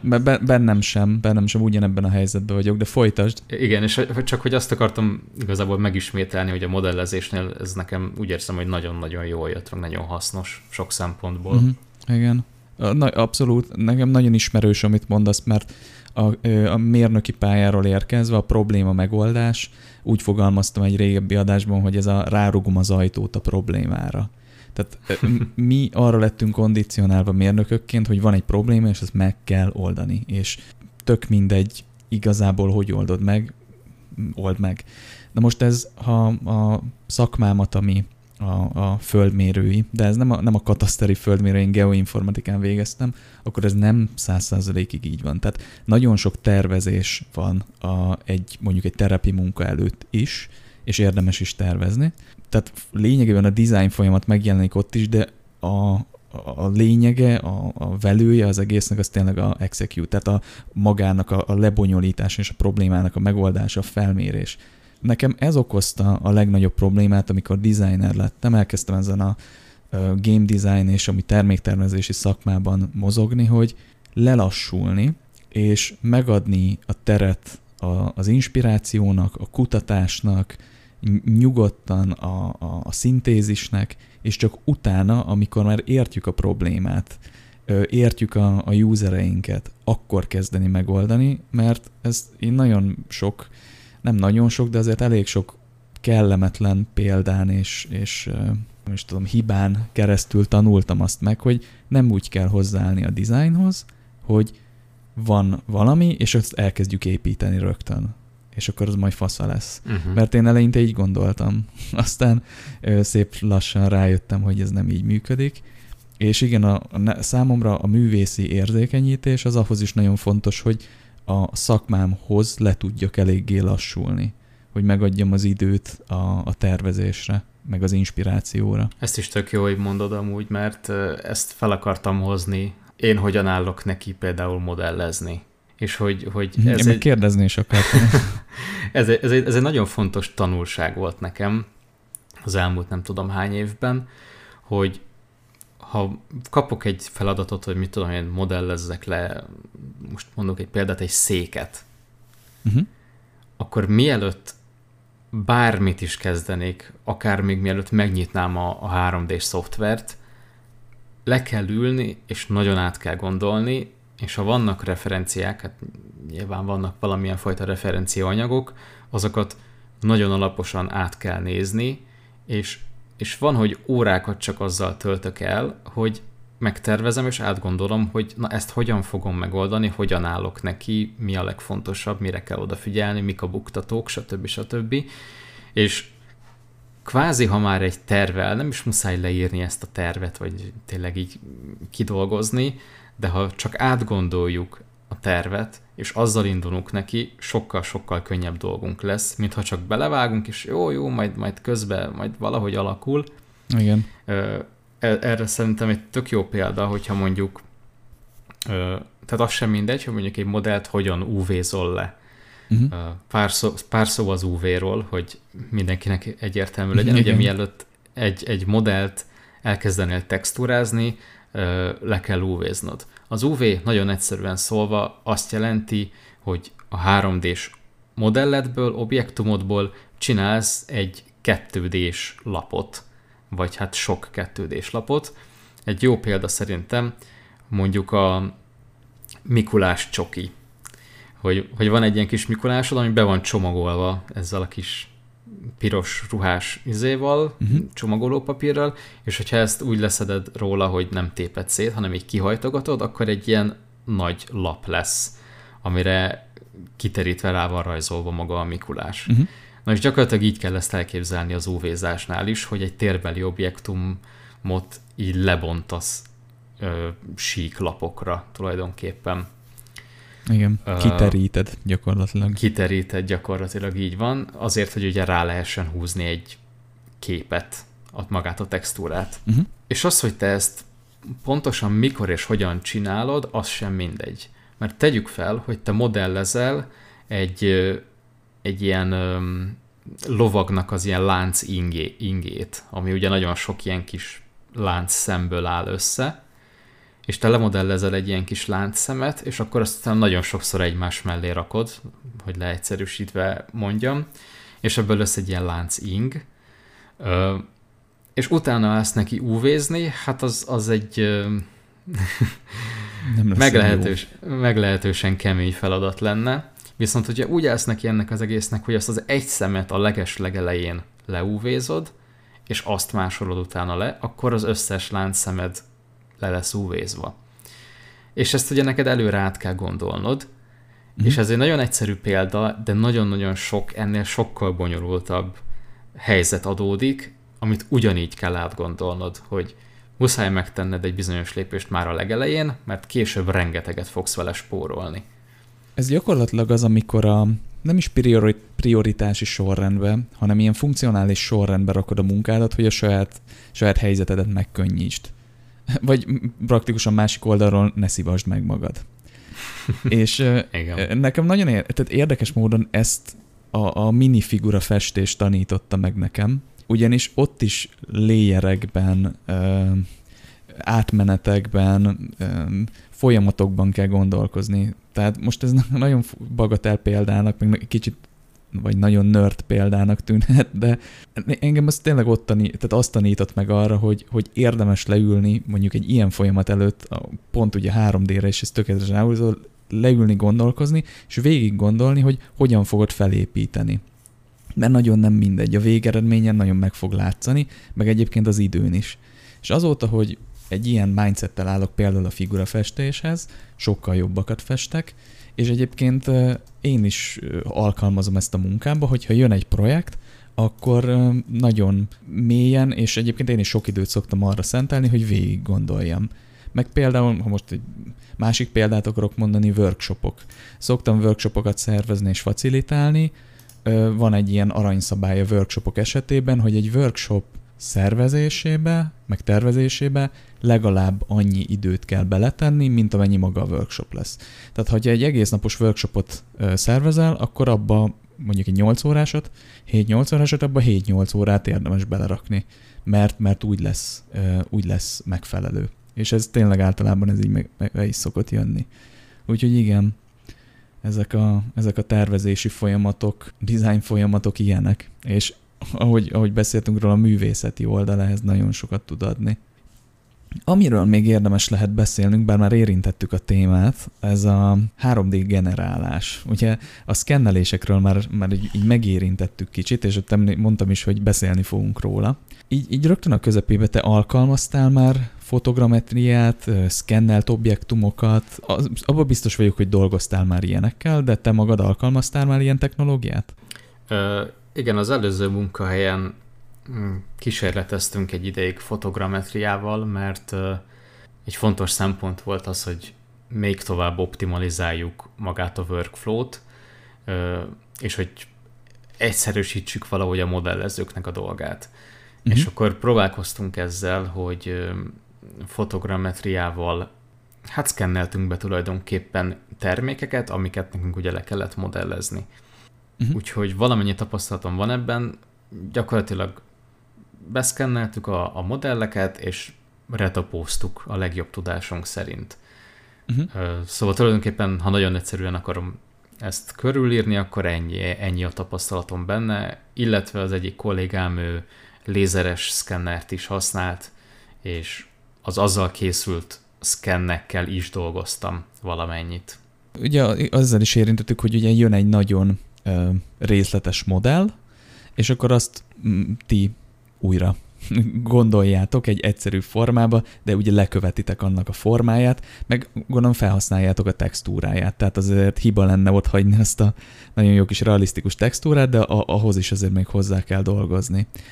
Igen, tehát, hogy a szkennelés az gyakorlatilag valós ö, tárgyaknak a 3D modellek kialakítása. És azt mondtam, hogy ennek van egy közvetlen és egy közvetett eljárása. Én ezt így szoktam leegyszerűsíteni, ez bonyolultabban is lehet, sokkal bonyolultabban is kifejezni, de én erre a két kategóriára szoktam egy általánosságba szétbontani. A közvetlen eljárás az, ami fizikailag közvetlen. Tehát mondjuk egy lézerrel dolgozunk, egy, egy adott eszközön a lézer az ugye kibocsát, visszapattan, és akkor ugye ez az eszköz így tapogatja le a felületeket. Közvetett eljárás az meg mondjuk a fotogrammetria, ami azért közvetett, mert ott csak fényképezünk képeket, és ugye ezeket a digitális képeket bevisszük egy programba, és akkor ott úgy maga a program, mint hogyha terepen lenne, elvégzi a letapogatást, de nem közvetlenül fizikai elven. Fizikai elven dolgozik, csak közvetett módon, mert ő rekonstruálja, a fotogrammetria az gyakorlatilag a, a fénysugarakat rekonstruálja digitális képek alapján, meg nyilván ismeri a, a uh, nem, nem akarok ennyire belemenni itt az optikába, meg minden, úgyhogy elhatároztam, hogy nem fogok ennyire mélyre menni. Úgyhogy most ezt el is varrom ezt a szállat, tehát közvetett eljárással ugye rekonstruálja a, a fénysugarakat, és abból állít elő egy 3D modellt. És mind a két eljárás tud mondjuk textúrát előállítani, a fotogrammetria talán egy kicsit konzisztensebben, meg magabiztosabban, de már a, a lézeres letapogatók is ilyen, ilyen különböző kamerás módszerekkel nagyon jó kis textúrákat tudnak előállítani. És ahogy szintén megemlítettük, az a tulajdonsága ezeknek a, a szkenneknek, hogy nagyon nagy felbontásúak. Ezt nyilván lehet állítani, hogy mennyire durva felbontásban akarod, de például én szkenneltem már köveket, ilyen ott a Graphisoft Parkban vannak ilyen régi római kövek, és azok a kövek például ilyen másfél millió poligon volt egy kő, amikor elkészült a fotogrammetria szoftverben, és ez gyakorlatilag egy ilyen, nem is tudom meg mihez hasonlítsam, akkora kő, mint egy ilyen kis hokedli. Tehát, hogy azt kifeje, és ráadásul egy kocka. Tehát, hogy azt kifejezni másfél millió poligonnal, hát elég pazarlás fogalmazzunk így. Overkill. Igen. És a, én retopológiát sosem csináltam, én nem modelleztem, én ezeket a szoftveres algoritmusokkal butítottam le, de mivel a textúra is tök realisztikus, ezért nagyon nagyon jól tud kinézni egy akár nem is tudom, két-háromszáz poligonra butított, az előző másfél milliós poligonból 200-300 poligonra butított kő is, ezzel a nagyon realisztikus textúrával. Például, ami még eszembe jut ilyen, ilyen jellegű scan, az a Nemzeti Operának, a, a Opera Cafénak a különböző bútorait szkenneltem egy ilyen látványtervezési projekthez, és ott is, ami kijött a végén, az egy ilyen egy másfél milliós poligon számú székek voltak, amik olyan, olyan részletességek voltak, hogy ahol fel volt így festve a, a textil, a vattának az ilyen nagyon apró kis kiállásai is látszottak. Na most nyilván ezeket sem kell feltétlenül egy játékban reprezentálni. Ezeket ö, le lehet butítani. Kb. mennyi poligonra érdemes mondjuk egy ilyen hát nem gótikus, hanem egy ilyen 18. század, 17-18. századi székről beszélünk, mondjuk másfél millió poligonnal megkapod, nagyjából hány, mennyi poligonra butítanád? Hát ez nagyon függ attól, hogy hogyan néz ki az a szék.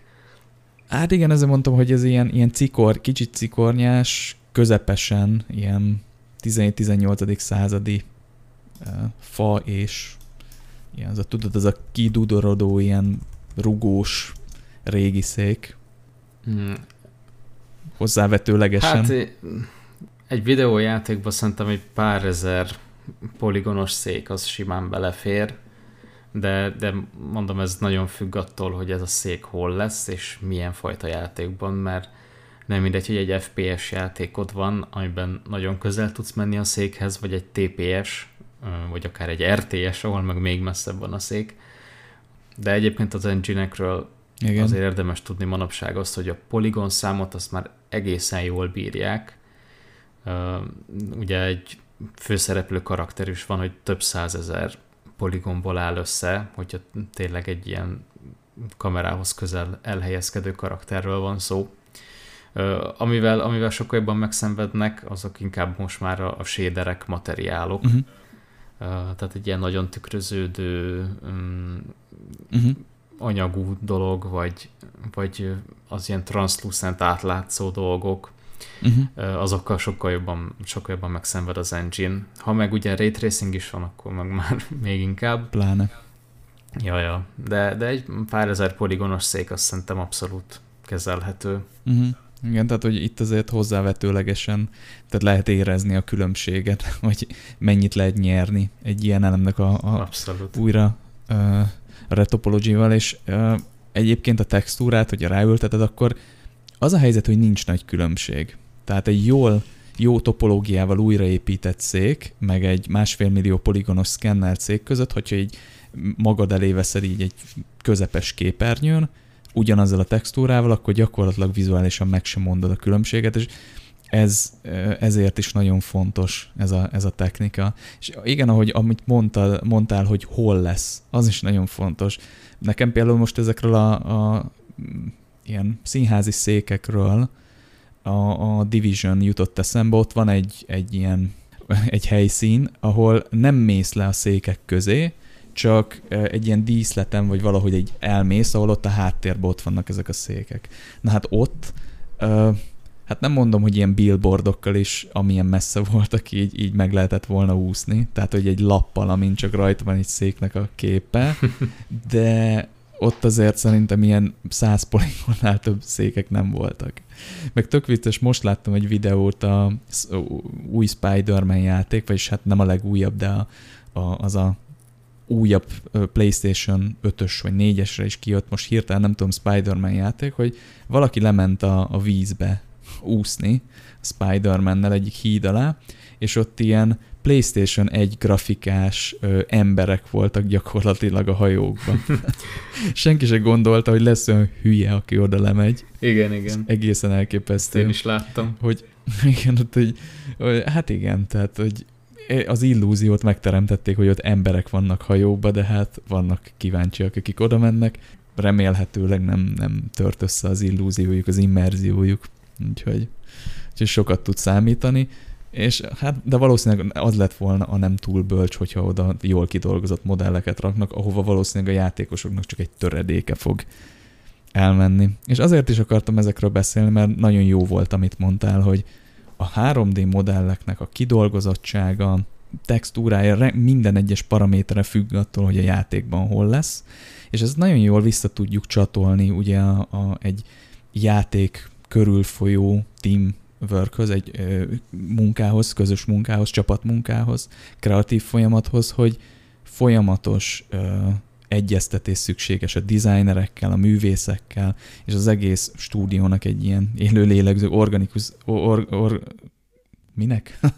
Gyorsan akartam mondani. Organizmus. Organizmusnak, igen, csak nem tudtam kimondani, kell működnie, hogy, hogy ezeknek a megfelelő, ezek a modellek megfelelő részletességbe kész, készüljenek el.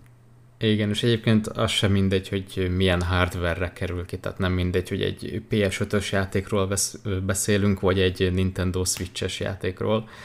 Valószínűleg az az izgalom, amikor mind a kettőre. Igen, igen. Ilyenkor két lehetőség van egyébként, van, vagy készül egy teljesen különálló port Switchre, vagy lebutítják a PS5-öst is a Switches szintjére, és akkor csak egyet kell csinálni cserébe, nem fog jobban kinézni példát ilyenre, például a Witcher-t lehetne mondani. Aha. Witcher 3, ugye, kijött Switchre. Jó, az mondjuk nem egy PS5-ös exkluzív játék, de azért elég nagy technikai bravúr, ugye a Witcher 3-at ki tudták hozni Switchre. Hát igen, az biztos. Még nem tudom, hogy hogy néz ki, meg mennyire fut jól, de, de az, az biztos, hogy abban volt nagy munka. Mm, én Ez közepes, most... közepest adnék rá. Tehát, hogy ő vállalhatóan fut, sőt élvezhetően, de azért eh, vannak gondok. Ö, grafikailag meg megint csak egy közepest adnék rá. Tévére kirakod, hát vannak bajok. Handheldbe játszod, így nem hiszed el, hogy ezt játszod egy handheldbe, mert tök wow. jól néz ki. Ez, ez most jelent meg a Next Gen patch ugye? Ö, nem, a Switches verzió már régebb óta meg, ö, vagy Ez létezik, igen. De, de igen, azt már tavaly vagy tavaly előtt, tehát nagyon elég rég kijött. Uh-huh. Úgyhogy elég régóta switch Jó, azt, azt nem követem annyira. Aha, igen, nekem van Switchem, de Én kipróbáltam, a, a, nem, nem vettem meg, bátyámnak van meg, de kipróbáltam, és tök jó. Tehát tök menő. Uh-huh. Érdemes egyébként, jó példa ránézni így YouTube-on, hogy hogy oldották meg. Uh-huh. És uh, említetted ugye a, a különböző, hát megint csak a textúráknak uh, a témája, de ugye materiálokat említettél. Hmm. És ö, ezt így igazából nem jártuk még körbe, vagy nem beszéltünk így részletesen róla, hogy mit értünk. Én rétegeket mondtam a textúráknál, ö, te kimondtad a varázszót, hogy materiálok. Ö, egy kicsit beszéljünk ezekről is, hogy, hogy nem arról van itt szó, hogy ö, legalábbis manapság már, meg azért jó pár éve nem arról van szó, hogy, hogy van egy 3D modell, arra rácuppantunk egy képet, és ennyi. Azért vannak itt még trükkök, és akkor itt bump mapping, normál mapping, stb. stb. Egy, ezek a képek, azok csak a színét adják mondjuk a textúrának, és amik alatta vannak rétegek, azok különböző trükköket adnak még hozzá, hogy még realisztikusabb legyenek, és ezekről beszéljünk egy kicsit, hogy mik ezek a trükkök, hogy áll össze egy materiál. Oké. Okay. Szóval azt mondtad, hogy, hogy a materiál nem abból áll, hogy egy képet rácuppantunk a modellre és kész. Ez tényleg így van, mert valójában sok képet cuppantunk rá egy modellre, és úgy van kész. Igen. Uh, igen, tehát az alapvető kép, ami ugye a színét adja meg, ezt általában diffuse mapnek szokták hívni, vagy albedónak, vagy base colornak, sokféle neve van. Ez tényleg tulajdonképpen magát a színt per mintát jelenti. És ezen kívül van még egy csomó egyéb map, amik az anyag különböző tulajdonságait határozzák meg. Tehát például van ugye a normál map, amit már te is említettél, vagy bump mapping, ez mind a kettőnek uh-huh. tulajdonképpen ugyanaz a funkciója, hogy egy ilyen hamis modellbeli részletgazdagságot varázsol rá a modellre. Ez tulajdonképpen azt csinálja, hogy az adott textúrától függően másképp törik meg a fény a modellen. És emiatt úgy tűnhet, hogy mondjuk apró kis göröngyök vannak a felületén. Tehát, hogyha leraksz egy teljesen sík lapot, és ráraksz egy, egy olyan materiált, amin van egy, egy ilyen göröngyös talajnak a normál mapje, akkor a fény úgy fog megtörni ezen a sík lapon, mint hogyha ott tényleg egy kicsit göröngyös lenne a felület. Igen. Ezzel ilyen mikrodítéleket lehet gyakorlatilag ráhazudni a modellre. Igen, tehát uh, gyakorlatilag árnyékokat hazudsz úgy rá, hogy Igen. nincs, uh, nincs geometria, ami ezt az árnyékot vetné, hanem ez a, ez a normál map adja meg azt, hogy egyébként mi lenne ennek a felületnek a kiemelkedő része, és mi az, ami árnyékot vetne, és ezt így ráhazudja a képre. Így van. és ezt ugye nagyon sokszor szokták alkalmazni, például mondjuk karaktereknél, hogy van egy ilyen kimondottan lópoli karaktered, ami a játékban van, de te készítettél egy high poly karaktert, ami egy ilyen nagyon-nagyon sok poligomból álló karakter, uh-huh. és gyakorlatilag ráprojektálod ezeket a részleteket a nagy felbontású karakterről a low poly karakterre, és a játékban úgy fog kinézni, például mondjuk a, a kabátjának a gyűrődései, a ruhájának a gyűrődése, mint hogyha tényleg egy ilyen kidolgozott nagy felbontású modell lenne ott, de valójában csak másképp törik meg a fény az adott felületen, uh-huh. em, emiatt a normál map miatt. Igen. És ezen, ezen kívül még van egy csomó map, van például manapság a PBR rendereléses rendszerben metallic map van például, ami azt határozza meg, hogy valami mennyire fém, vagy mennyire nem fém. Ez alapvetően az a szabály, hogy ez egy nulla és egy egy közötti szám, és a szabály szerint valami vagy nulla, vagy egy. Tehát most valami vagy fém, vagy nem fém. Uh-huh. De az igazság az, hogy azért szoktunk játszani ezekkel az értékekkel nulla és egy között. Tehát én például sokszor fémet nem egyes értéket adok neki, hanem egy ilyen 0,8, 0,7, nagyon függ a bevilágítástól, meg, meg egyáltalán, hogy milyen környezetben van, milyen kontextusban igen, megint van csak a művészi oldal. igen, igen. Érzék. Úgyhogy ezekkel, ezekkel lehet szórakozni. Igen. És akkor van, van specular map, roughness map. Roughness, igen. Igen, ami, ami azt határozza meg ugye, hogy mennyire élesen tükröződik gyakorlatilag az adott felület, vagy mennyi, tehát mennyire fényes, vagy mennyire matt az adott mm. felület. És ezekre mindegyikre maszkokat is tudunk húzni, tehát például, hogyha van egy olyan felületed, amiben van egy tócsa, akkor lehet, hogy az egyik része az úgymond száraz, és nem tükröződik, a tócsa viszont meg tükröződik. Tehát, hogy ki is Így lehet van. ezeket maszkolni, tehát, hogy nem arról van szó, hogy egy textúra egy anyagot tud csak jelenteni, hanem akár ezeket mixelni is lehet. Abszolút, igen. Erre, erre használjuk a mapet, mert ugye alapvetően neked csak egy értékre lenne szükséged, tehát hogy a Metallicnál is mondtam, egy 0 és 1 közötti értékre van szükséged, és ennyi. Uh-huh. Viszont te rakhatsz egy olyan textúrát, ami mondjuk egy ilyen fekete-fehér katyvasz, egy ilyen zaj, uh-huh. és akkor ugye minél világosabb a fölött, tehát minél közelebb van a fehérhez, annál inkább metalik lesz, tehát annál inkább fémes lesz az adott anyag, és minél inkább a feketéhez van közel, annál inkább meg ö, ö, nem metalik tulajdonképpen mm. az adott felület. És akkor és minden egyes ilyen értéket át lehet fordítani egy textúrába, ugyanis ugye a textúrán vannak szín csatornák, és a szí, minden egyes szín csatorna az egy 0 és egy 255 közötti szám. Uh-huh. Ugye mind a, mind a három channelben van egy ilyen 255, 255, 255 érték, Igen. és és akkor a Metallic az igazából tök mindegy, hogy melyik channelt használja, mert egy fekete-fehér képet fogsz hozzá használni, valamelyik értéket fogja ebből venni. Uh-huh. Igen, és még itt van egy érdekes fogalom, hogy a, a, a bake, én ezt most a baking, ami, amit igazából nem ismerek bevállalni, mert csak nagyon laikus módon tudnám elmondani, hogy a textúráknak ez tudom, beégetését jelenti, vagy nem is tudom, komitálását, nem tudom, hogy mondjam. Hát Van a beéget, a beégetés az jó, jó kifejezés rá. Ezt ugye több területen is lehet használni, ezt a kifejezést, már te békelhetsz fényeket, békelhetsz különböző mepeket, tehát mit tudom én, Substance Painterben lehet olyat, hogy behúzol egy 3D modellt, és békelsz rá egy ambient occlusion-t. Na, ez mi a francot jelent? Az ambient occlusion az gyakorlatilag egy ilyen önárnyék, tehát hogyha mondjuk egy szobában állsz, mondjuk van egy szoba, szobáról egy modelled, és generálsz rá egy ambient occlusion akkor az gyakorlatilag egy fehér textúrát renderel rá a modelledre, úgy, hogy a sarkokban, tehát mondjuk a szoba négy sarkában egy kicsit sötétebb, árnyékosabb a szoba.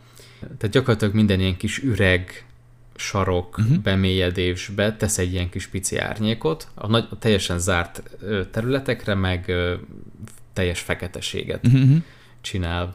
És ez, ez tud egy ilyen tök jó hamis mélységérzetet adni a modelleknek, tehát ez amúgy nem egy ilyen nagyon valósághű dolog, mert a, uh-huh. a valóságban nem nagyon... Van egy minimális önárnyék mindenen, de azért közel sem annyira jelentős, mint amennyire a videójátékokban ezt általában oda csaljuk.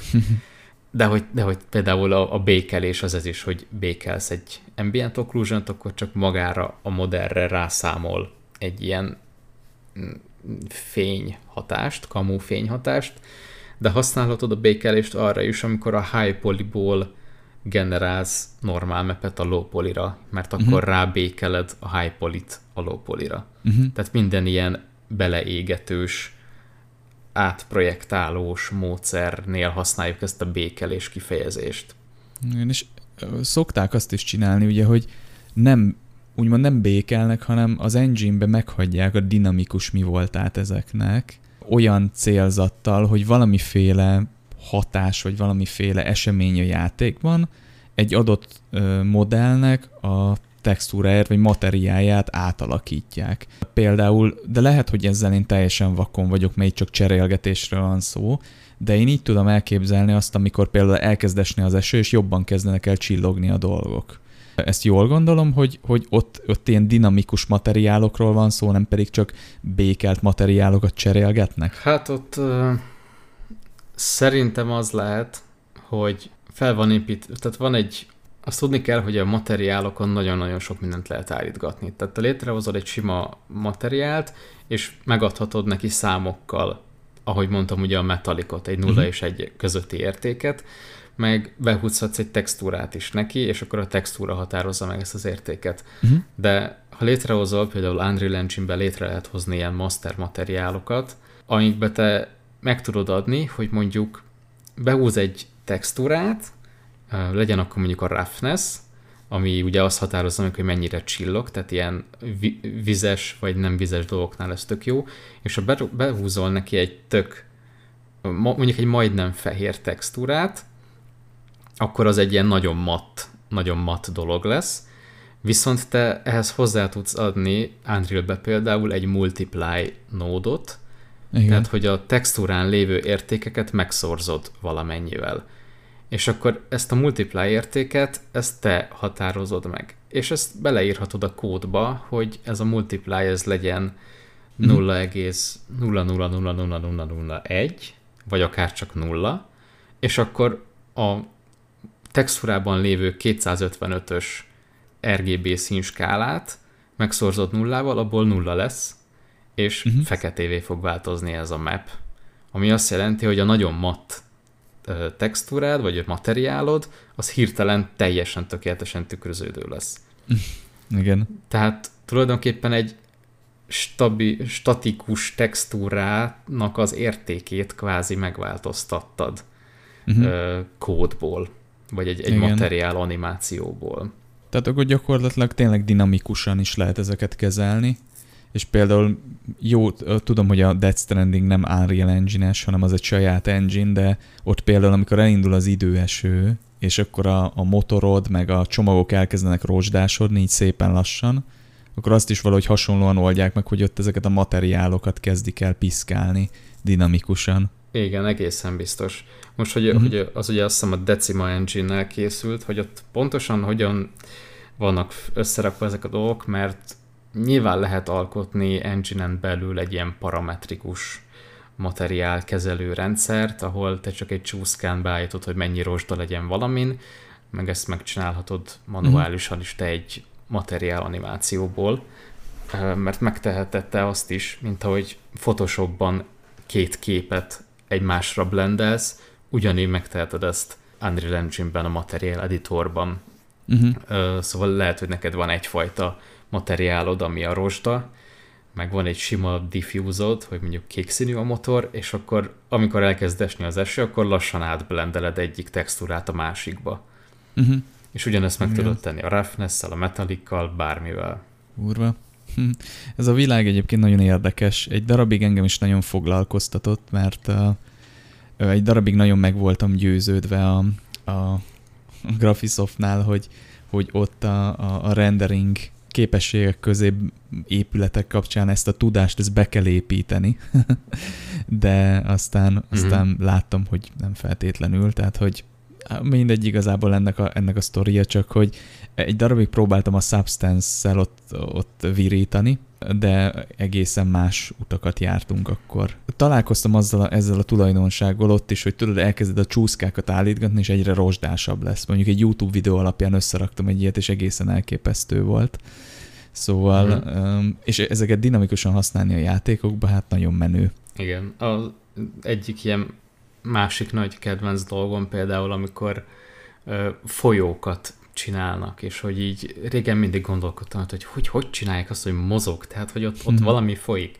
És hogy valójában csak annyit csinálnak, hogy az UV-n mozgatják a textúrát. Uh-huh. Tehát van egy, van egy normál mapjük mondjuk, és csak annyi történik, hogy azt így offsetelik uh-huh. folyamatosan. És úgy van kiúvézva a folyón lévő felület, hogy azon csak így végigmegy. Igen. Végigmegy egy textúra. Fú, én a, a Sea of Thieves-nek a vízéről olvastam egy ilyen elemzést. Szerintem nincsen publikálva, hogy ezt hogy csinálták a Rare-nél, de egy ilyen, egy ilyen elég jó szakmai elemzést régebben, hogy, hogy hogy csinálhatták, és ott is a trükköknek a, a, a tömkelege van, hogy, hogy tényleg azt az illúziót megteremtsék, hogy ez egy gyönyörűen realisztikus víz. Egy kicsit ilyen meseszerű, de zseniálisan néz ki. Hát ahogy az hullámzik, az tényleg brutálisan gyönyörű, és azt is, Igen. amennyire tudom, ilyen egymásra tologatott textúrák, vagy ilyen displacement mapek adják ki kb. Igen, és, és így a, a élét a hullámoknak, ahogy megszínezik fehérrel, és akkor a bizonyos részeit a hullámnak kékebbek, meg fényáteresztőbbnek ö, állítják be, vagy hát hazudják, és akkor így, így összeáll belőle egy olyan összhatás, ami gyakorlatilag bármelyik oldalról nézett, szinte tökéletesen szimulálja ezt az ilyen karib-tengeri, ilyen, ilyen azúrkék vizet. Igen, igen. Gyönyörű, tehát hogy elképesztő megoldások vannak, de, de például ilyen víz alatti színeket ö, láttam most, mostanság ilyen VR színeket, amik egészen elképesztően realisztikusak Szóval nagyon-nagyon, és ezek ugyanezek a trükkök. Tehát nagyjából ugyanezekkel a trükkökkel csinálják, csak olyan szinten finom hangolják őket, amik egy ilyen egészen specifikus illúziót adnak el neked. Szóval hát ezt a, ezt, ezt a részét a szakmának érdemes nagyon mélyen ismerni, mert nagyon meggyőző ö, grafikákat lehet belőlük kihozni, viszonylag úgymond olcsón, tehát hogy nem annyira resource hungry de nyilván ehhez nagyon érteni mm. kell, hogy ezeket hogy kell, meg rengeteget kísérletezni nyilván. Abszolút. Na és uh, igazából nagyon jól átbeszéltük ezt a témát, és uh, részben már válaszoltál így a, a, az egyik utolsó kérdésemre, mert beszéltél arról, hogy ha valaki el akar kezdeni uh, 3D-vel foglalkozni, akkor mit csináljon, és ugye azt mondtad, hogy a retopology az, ami, az, amivel jól tud elkezdeni fejlődni. De beszéljünk erről egy kicsit, hogy szerinted, hogyha valaki most akar elkezdeni 3D-zni, hogy induljon el? Szerinted mi a legjobb út, ami a szakmában való elinduláshoz vezet? Tudod, ez ilyen YouTube-os, hogy if I know these ten things, stb. ilyen hype kérdés.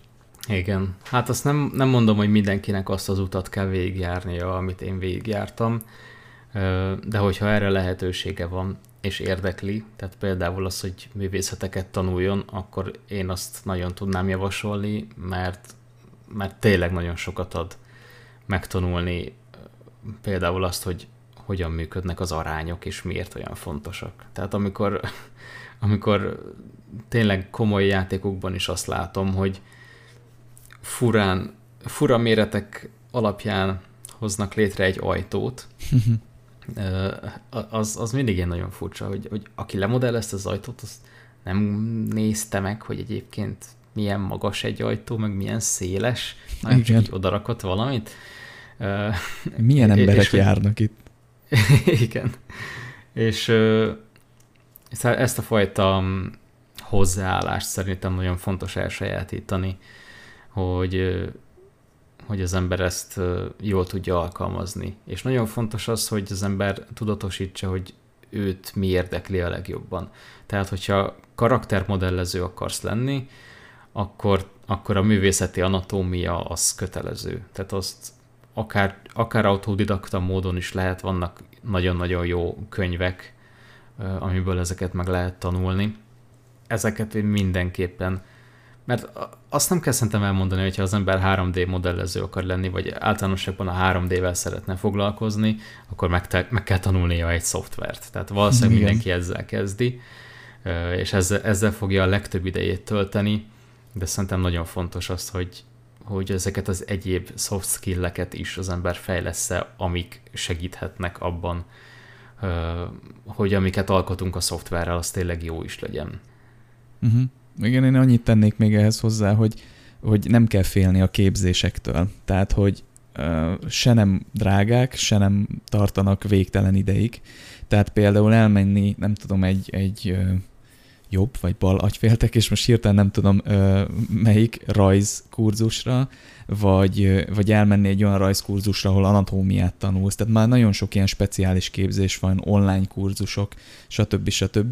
Tehát, hogy ezeket nagyon jól lehet ám tanulni már manapság. On, otthon is, online, meg amúgy csoportosan is, úgyhogy én ezt akartam csak hozzátenni, hogy nem kell ezt feltétlenül úgy kezelni, hogy te most így, aki meg akar tanulni 3 d hogy egyedül vagy, és akkor neked ki kell találni, hanem nagyon sok jó képzés van erre. És akár ugye YouTube-on is rengeteg anyag van, meg hát gyakorolni kell, igen. Így van. És ami, ami szerintem tök jó lehet, ami, ami nem egy olyan dolog, hogy ha te ezt így akarod, akkor van, de hogyha az embernek van rá lehetősége, hogy találjon egy mentort, aki tényleg nagyon jó ebben a szakmában, és nagyon régóta benne van, az, az rengeteget tud segíteni. Nekem úgy 3D-ben nem nagyon volt így mentorom soha, viszont általánosságban játékfejlesztésben igen, tehát amikor így gyerekként uh-huh. csinálgattam az első ilyen kis kalandjáték kezdeményeimet, akkor volt olyan ö, srác, aki akkor volt ilyen, én voltam 12-13, és ő meg volt ilyen, nem tudom, 28. Tehát ő már így dolgozott, meg ilyenek, és én így ak- akkoriban még MSN volt, és MSN-en zaklattam őt, hogy de figyelj, ez, ez, ez hogy kell megoldani? És akkor mondja, hogy kell csinálni egy változót, és így, aha, az mi is? És akkor ő, ő iszonyat nagy mázlim volt ezzel, nagyon jó fej a csávó, csomószor munkaidőben így kompletten leírta, hogy figyelj, hát a változó az az, hogy, és akkor így elmagyarázta, hogy ez a programozásban egy ilyen nagyon alapvető dolog, és erre biztos, hogy szükségem lesz, hogyha játékot akarok csinálni. és akkor én rengeteg dolgot tanultam meg, ö, olyan dolgokat, amiket magamtól biztos, hogy nem tudtam volna, mert nem is tudtam volna, hogy mire kell rákeresni. Igen. Szóval, ha van erre lehetőség, akkor egy mentor iszonyat sokat tud segíteni. Az egy jó kiindulási pont, hogyha az ember ugye elmegy egy ilyen tanfolyamra, vagy ilyesmi, ahol tud valakitől kérdezni, akkor azt mindenképpen használja ki az ember, csak ugye félő, hogy ez a, ez a mentor, ez csak addig lesz mentor, amíg te a tanfolyamra jársz. Igen, igen. Ja, ezt, ezt nem tudom, hogy hogy lehet. Ez egy érdekes dolog, amit mondasz egyébként nagyon, mert ezt én is ajánlanám, de és nem akarok nagyon negatív lenni, és így a, így a magyar kultúrával kapcsolatban, vagy ez most így is úgy is negatívan fog hangzani, de az a lényeg, nem rég láttam egy videót, ahol hát gyakorlatilag egy, egy srácnak a, a, a, a saját bizniszéről beszélt, hogy hogyan tudott nagyon hamar nagyon nagy bizniszt építeni, és mondta, hogy egyetlen egy dolognak köszönheti, hogy, hogy volt nem tudom, négy-öt mentora, aki, aki folyamatosan segített neki döntéshozatalba, és akkor ő szépen belejött így egy-két év alatt hirtelen egy ilyen több száz fős cég lett, úgymond. Mert olyanok segítették mentorként, akik, akik már végigjárták ezt az utat. És ez a srác, ez Ausztrál, és valahogy ott több ilyen Ausztrállal kapcsolatban hallottam már ilyet, hogy, hogy valahogy így segítenek egymásnak. Tehát, hogy így, így összetartanak, és náluk van egy, van egy ilyen, és mondom, nem akarok nagyon negatív lenni a, a magyar kultúrával ezzel kapcsolatban, de valahogy nagyon sokszor előfordul, hogy a magyarok szeretik megtartani maguknak a tudást, és nem uh-huh. megosztani. Kevésbé tartunk össze, kevésbé osztjuk meg a tudást, és nehéz ilyen szempontból mentor találni, de nem lehetetlen. Tehát uh, annól, amikor én is csináltam a saját uh, bizniszem, a Furate, nem egy cég volt, csak egy brand, egy vállalkozás, nekem alap volt a tudás megosztás, és rengetegen kerestek, és nagyon sok embert ingyen, teljesen ingyen úgymond mentoráltam, hogy de ennek, ennek amúgy volt egy biznisz oka is. Az amivel, fel, az, amivel foglalkoztam, ez a fotogrammetriai felmérés, akkor még nagyon gyerekcipőbe járt, tehát egyszer nem lehetett rá hirdetni, nem lehetett rá alap, tehát normál módszerekkel, marketing módszerekkel bizniszt építeni, mert egyszerűen ismeretlen volt a piacon. És felfogtam azt, hogy minél több ember csinálja, minél jobban bevezetjük a piacra, minél jobban kialakul egy egészséges verseny, annál jobban a, a piaci bevezetés ennek, annál jobban vissza fog hatni rám, mert az emberek elkezdik majd keresni. És nekem azáltal, hogy konkurenciát teremtek magamnak, az fogja azt hozni, hogy több munkám lesz. És nagyon jól be is jött, tehát működött. Ez a, ez a mentorkeresés, ez nem lehetetlen, tehát tényleg vannak ennek eszközei, ott a LinkedIn, lehet keresni embereket, és hogyha valaki az úgy fordul, hogy látom, ezt csinálod, és akkor szükségen van, stb., nem száz százalék, hogy, hogy, hogy nemleges választ kapsz. Akik annó engem kerestek a, a fotogrametriai bizniszbe, felmérő bizniszbe, sokszor volt, hogy azt mondták, hogy már négy-öt ember elküldte őket az anyjukba, és nagyon furcsa volt, hogy én meg visszaírtam e-mailen, hogy persze kérdez, válaszolok, sőt felveszem a telefont. Szóval nem akartam túlontúl negatív lenni, de sajnos nekem negatív tapasztalataim vannak erről, viszont nem lehetetlen. Tehát szerintem a 3D szakmában is biztos lehet olyat találni, aki ha nem is azt csinálja, hogy folyamatosan ott ül melletted, de tud segíteni. Legalább abban, hogy nem tudom, egyik este negyed óra, fél órát rászán arra, hogy megnyitja a modelledet, és akkor ad néhány tanácsot, hogy milyen irányba tudsz tovább fejlődni. Igen, abszolút. Ezzel egyébként sajnos egyet kell értenem, én is nagyon-nagyon sok negatív példával találkoztam idehaza. Valahogy azt érzem, hogy sok embernél van egy ilyen olyan berögződés, hogy mondjuk, ha én leszek a, az egyetlen ember, aki ennél a cégnél ezt meg tudja csinálni, akkor pótolhatatlan leszek, és akkor majd nagyon jól előre fogok lépni a ranglétrán, vagy valami ehhez hasonló, uh-huh. ehhez hasonló logikát tudok elképzelni el mögött az egész mögött, de ez egy iszonyatosan kontraproduktív hozzáállás szerintem. Igen. Uh, Igen. És amúgy... És nem is igaz. Ne, Tehát nem is így van, nem is így nem, működik. Abszolút, nem, nem így működik a dolog. Uh, és most uh, hát nem most kezdtem el olvasni Ed Catmull könyvét, aki ugye a Pixarnak volt az egyik alapítója. Uh-huh. Ez a Kreativitás RT című könyv, ezt nagyon-nagyon ajánlom egyébként mindenkinek, aki kreatív szakmában akar dolgozni, tehát hogyha 3D-ben, akkor meg különösen, mert ő ugye ennek egy nagyon nagy úttörője volt, meg hát talán még ma is nevezhető annak. Uh-huh. És neki, neki van egy, egy fejezet, amiben arról beszél, hogy egy céghez került vezető beosztásra, be, beosztásba, és az volt a dolga, hogy megtöltse ezt a csapatot jó szakemberekkel. És hogy fel is vett egy embert, illetve hát először még csak interjúztatta, és ő nagyon hamar rájött, hogy az az illető, hát elképesztően jó szakember, és mm. nagyon-nagyon intelligens, és az volt a félelme, hogy úristen, ez az ember jobb, mint én, és én vagyok itt a vezető, és ha ez, őt most felveszem, akkor rá fognak jönni, hogy ő sokkal jobb, mint én, és ki fog túrni a helyemről, és, és ez nagyon rossz lesz. És ez volt neki egy ilyen nagy dilemma, hogy vegyene fel valakit, ő mint vezető, saját maga alá, aki egyébként jobb, mint ő. Uh-huh. Na és a lényeg a lényeg, hogy az egész fejezetnek az a tanulsága, hogy igen, ezt kell csinálni, és hogy azóta csak olyan embereket vet föl, akik jobbak, mint ő maga. Uh-huh és ez egy, tehát annyira jó az a könyv egyébként, ez minden egyes fejezetben van egy ilyen kis tanulság, ami lehet, hogy így ilyen közhelynek hangzik, vagy ilyesmi, de egyáltalán nem olyan ez a könyv, mint ezek az ilyen izé, önsegítő, izé, igen, guru könyvek. Igen, ezek a life coach fajta könyvek, hanem tényleg azért ennél sokkal szakmaibb, meg sokkal specifikusabb. Mm-hmm. Ö, és ne, nekem szinte már egy ilyen biblia, hogy e, e, szerint, e szerint próbáljam csinálni a dolgokat, és nagyon-nagyon tanulságos szerintem. Hm.